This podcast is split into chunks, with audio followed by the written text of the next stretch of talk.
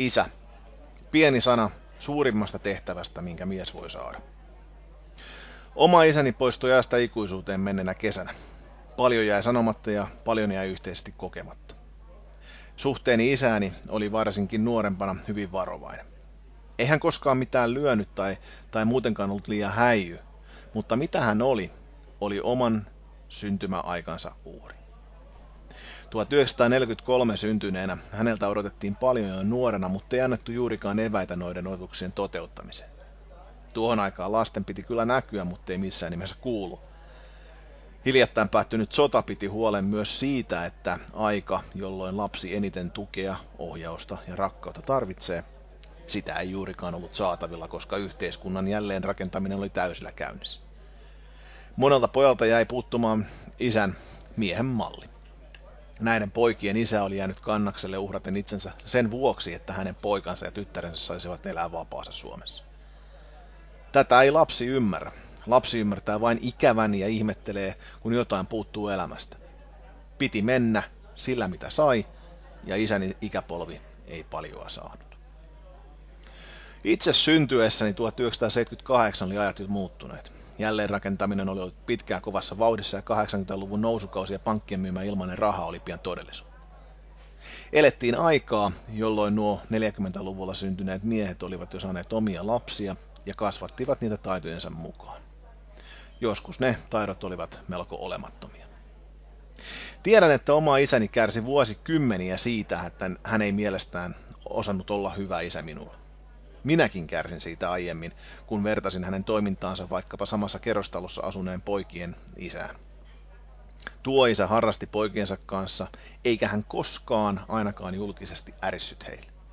Silloin se harmitti. Miksi minun isäni ei ole noin mukava kuin heidän isänsä on?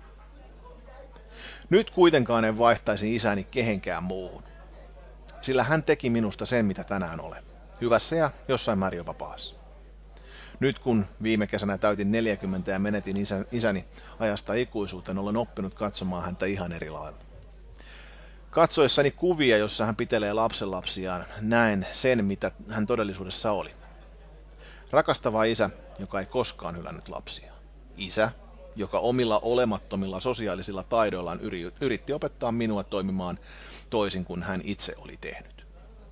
Isä, joka opetti minua pitämään malttini silloin, kun verisuonet ovat jo raivosta tukossa. Isä, joka ei nähnyt sinä mitään pahaa, että epäonnistuneen peruskoulun jälkeen pääsin vain ammattikouluun. Isä, joka ei haukkunut epäonnistuneeksi silloinkaan, kun toiseen kertaan menetin työpaikkani. Isä, joka viimeisien elinkuukausiensa aikana sanoi, minä rakastan sinua poikani, useammin kuin koskaan muulloin yhteisen noin 40 vuoden matkamme aikana.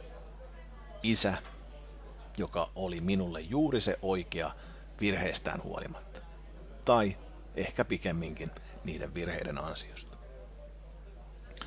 Hän jätti minulle suuret saappaat täytettäväksi. Ne on aivan liian suuret.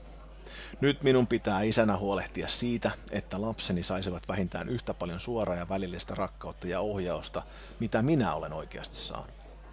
Lapsena ja nuorena näitä asioita vaan ei ymmärrä. Ymmärtää vaan sen äksyilyn ja sen kiukuttelun, mitä aikuisen elämään mahtuu enemmän kuin sitä malttaisi kukaan mukanaan kantaa. Matka minulle isänä on vielä erittäin lyhyt, mutta huomaan sen vaikutukset itsessäni todella hyvin. Jatkuva murehtiminen, joka ei jätä rauhaan milloinkaan. Se ei ole samanlaista meta-ajattelua, mitä äidit tekevät. Se on erilaista. Sitä on täysin mahdoton pukea sanoiksi. Se on vain sitä murehtimista. Se ilmenee itseni kohdalla tottelemattomien lapsien, jotka eivät muuten kuulemma koneita ole, komentamisena ja äksyilynä siinä vaiheessa, kun kone, siis lapsi, ei tee niin kuin haluan sen tekevän. Se murehtiminen on sellaista, että kun lapsi lyö päänsä komeasti kumauttaen lattiaan, on ensimmäinen reaktio purra hammasta yhteen ja murahtaa pörkölö. Vasta tuon jälkeen mennään katsomaan, kuinka kävi. Äidit toimivat toisin, luojan kiitos siitä. Isänä oleminen on taatusti vaikein työ, minkä olen ottanut vastaan. Tästä ei palkkaa ja kiitosta juuri saa. Mutta sitten kun sen saa, se sulattaa sydämen ihan aina. Se on se pieni, nopea halaus silloin tällöin. Se on se nauru, joka seuraa kutitustuokiota ennen nukkumaan menoa. Se on se, kun se pieni ihminen menee taaksesi piiloon, kun keskustelet ihmisen kanssa, jota hän ei tunne. Ja se on se hetki, kun sanotte toisillenne yövalon syttymisen jälkeen, nähdään untemailla, kiitos tästä päivästä. Se on se palkka. Muuta et saa ja muuta et voi edes vaatia. Isyys on valtava duuni, enkä minä tai sinäkään hyvä isä, me emme tule sinä onnistumaan. Parhaasi voit yrittää, mutta ikänä et tule saavuttamaan sellaista tilannetta, että lapsesi muistaisivat sinusta vain onnistumista. He tulevat muistamaan sinusta ne ärräpäät, mitä jakelet silloin, kun perheen näyteikkunan verhot ovat suljettu. Siitä voit olla aivan varma. Mutta älä kuitenkaan lannistu. Epäonnistuminen isänä olemisessa on ajoittain hyvä asia. Kun huomaat virheesi ja sen, minkälainen vaikutus sillä on ollut lapsisi, voit tehdä sen paremmin huomenna ja kerätä voimaa kohdata taas seuraava virhe. Pääasia on, että sitten kun sinusta aika jättää, olisi isänä olemisen tilinpäätöksesi plusmerkkinen.